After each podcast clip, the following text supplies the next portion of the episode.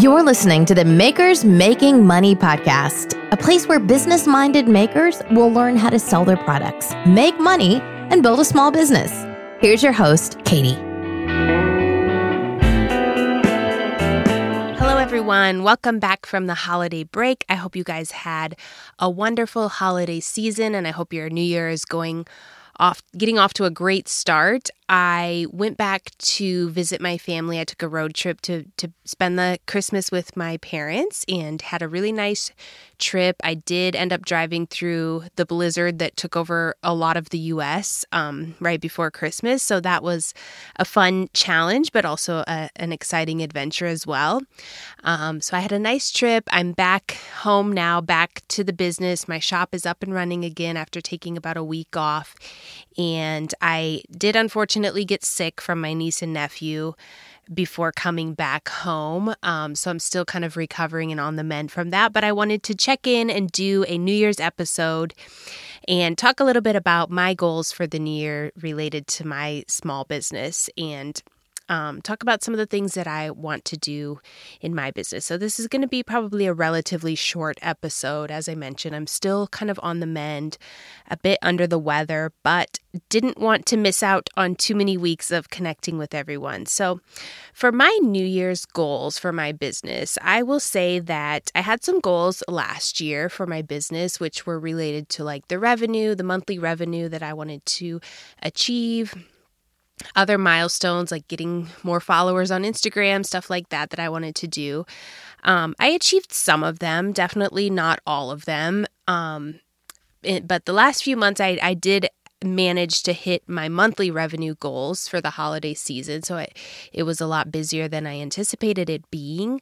Um, I didn't meet that goal every month, so I, I didn't make the overall yearly goal, but but I did finally reach it from like I think maybe September September through the end of the year. So I was really excited about that. But what that taught me was that um, because I do this business on my own, 100% on my own. I don't have any help, you know, my partner doesn't support me, nothing like that. So I realized that reaching that goal is kind of the point where I max out on what I can handle on my own.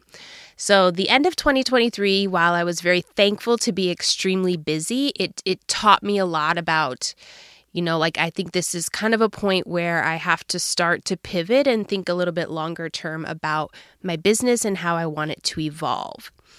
Um, so that's something that I'm still kind of working out, but but some of my initial thoughts are that you know when I reached that revenue goal that I had, um, I realized that that's almost reaching the ceiling of what I can do on an individual level on my own with all of the labor and everything that's involved, the business aspects of things, plus the other small little side projects that I have going on as well. So, given that, I I I want to, you know, I, I would like to be able to st- sustain that number. I, I feel that probably it's going to be slowing down a little bit again here in the beginning of the year. But um, so I'm looking forward to seeing how my 2023 starts out in relation to those goals that I set for last year.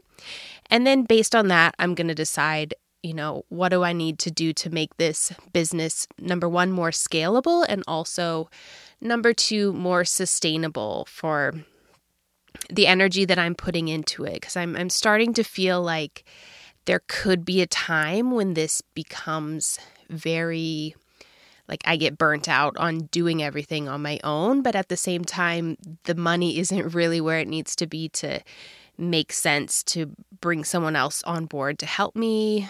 In order to do that, I right now I run it out of my home, so I would probably need a space to be able to do that. And those things just, the numbers just aren't there to make that make sense. So I'm at an interesting pivot point of f- trying to figure out how I'm going to evolve my business and, um, you know, make it into something where I continue to enjoy doing it and it doesn't get so overwhelmingly burned out. I don't get so burned out at the end of the year with all of the holiday rush and stuff. But, you know, maybe, you know, maybe it's going to be probably at much more sustainable levels for the next few months. So maybe I'll feel like, well, I can handle a little bit of holiday burnout if I just give myself time to recover. So that's not really necessarily a goal, but just something that's definitely very heavy on my mind is how to make grow my business and make it more of a scalable thing, make it um, you know, more sustainable and make sure that I'm doing something that I'm not going to lose my passion for woodworking or my interest in doing this creative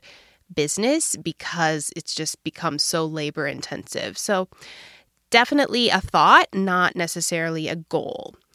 Um, now, an, a goal that I do have is that I definitely want to grow my business in terms of adding new products. That's something that last year I wasn't, I didn't do that great with. Um, and so i would i would like to add a few new i have some things in mind which are some kind of variations on some of the best selling items that i have in my shop right now which are wood wall pockets. So different sizes of those different finish options like some creative kind of stain plus paint combinations that I would like to do. So I want to definitely add a few new listings to my shop. I I also want to delete some of the things or, you know, get rid of some of the listings that I just don't enjoy making those things or they don't really sell that often.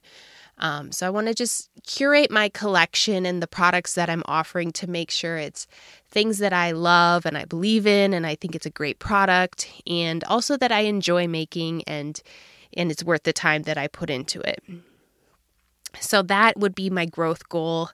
Um, I also want to be more engaged with my audience for my woodworking business. I would like to this means um, ba- basically posting more on Instagram mainly, um, creating more interesting and unique content about my products, how to use them, what the production process looks like. It's this is something that I'm just really, really not good at. Um, social media is not my forte at all. I I'm a very private person, so it's just it's really out of my comfort zone, but but it's something that I want to do. Um, so I want to I want to make some tangible, quantitative goals um, for that. So whether it's I, I haven't actually uh, spelled out the the details of it yet, but I would say definitely posting at least a couple of times a week. I I went through a period this year when I was really trying to grow my following, and I think I got up to like 1,200 followers, which for me that's a lot, and I'm very happy with that number, to be honest. Um, and I was posting every day and I was making a lot of reels and stuff like that. And it was just like, I mean, I did, while I did enjoy it, I, I don't necessarily love being the face on the camera. So I'd like to find ways to create interesting content, but not so that it feels like it's so taxing on me. I, I did also take a photography class this year, so I am definitely enjoying taking pictures of my products a lot more.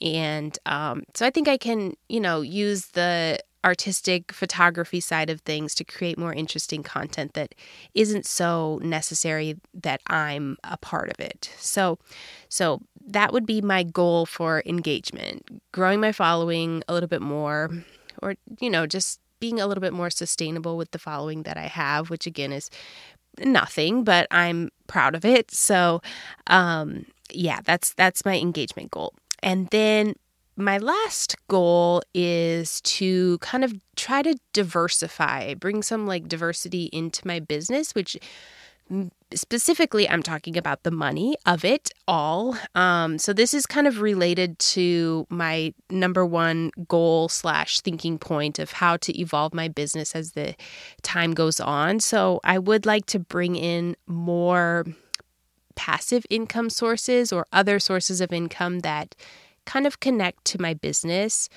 um, so that i'm not just entirely dependent on the woodworking income because I'm I'm starting to feel that that's just as I mentioned it's not it it just doesn't feel sustainable for me. I am the type of person that definitely jumps around a lot in life. I've done a lot of different things. Um, I am someone that likes to try new things, learn a lot about it, get really good at it, or, you know, good enough at it, and then kind of move on to something else. So, knowing that about myself, I am trying to get ahead of that so that I can continue my passion for woodworking and, and can keep this business, but maybe not make it the, you know, complete um you know like the foundation of of my income. So I, I just want to bring in other income sources. So that's also this is something that i'm thinking about and i have a few things that i want to try out this year that will be related to my woodworking slash making business. Um, and so I'd like to put some energy in, into other income sources this year. So I'll keep you guys posted. If I come up with any great ideas, I'll definitely share them with you and share my progress along the way with what's working and what's not. Um, but overall, I feel that 2022 was a really good year. My woodworking business grew a lot. I didn't expect that it would, I would end the year where I did. So I, I feel really good about what I did. I feel good about the products that I'm selling. I learned a lot, got a lot of customer feedback over the years, over the year, and I was able to improve a lot on the products that I'm offering. And also, as I mentioned, kind of scale down my collection so that I really I'm selling the things and building the things that I feel the most strongly and passionately about and and brings me the most enjoyment um, and also the things that the customers love the most. So 2022 was a really good year. 2023 for me is going to be about trying new things, exploring new opportunities to be creative, and finding other ways of making money that can supplement this woodworking slash making income. Um, but that will also kind of they'll be able to still interre- interrelate with each other and have some connection and synergy between them. So I'm looking forward to the year ahead. Can't wait to come out with a lot of great episodes for Makers Making Money. And I thank you all for listening. And I, again, I hope you had a great holiday season. And I wish you all the happiest new year and best of luck in 2023. I will speak with you next week. Thanks for listening to the Makers Making Money podcast. Don't forget to follow us on Instagram at Makers Making Money and subscribe, rate, and review on Apple Podcasts. See you next week with a brand new episode.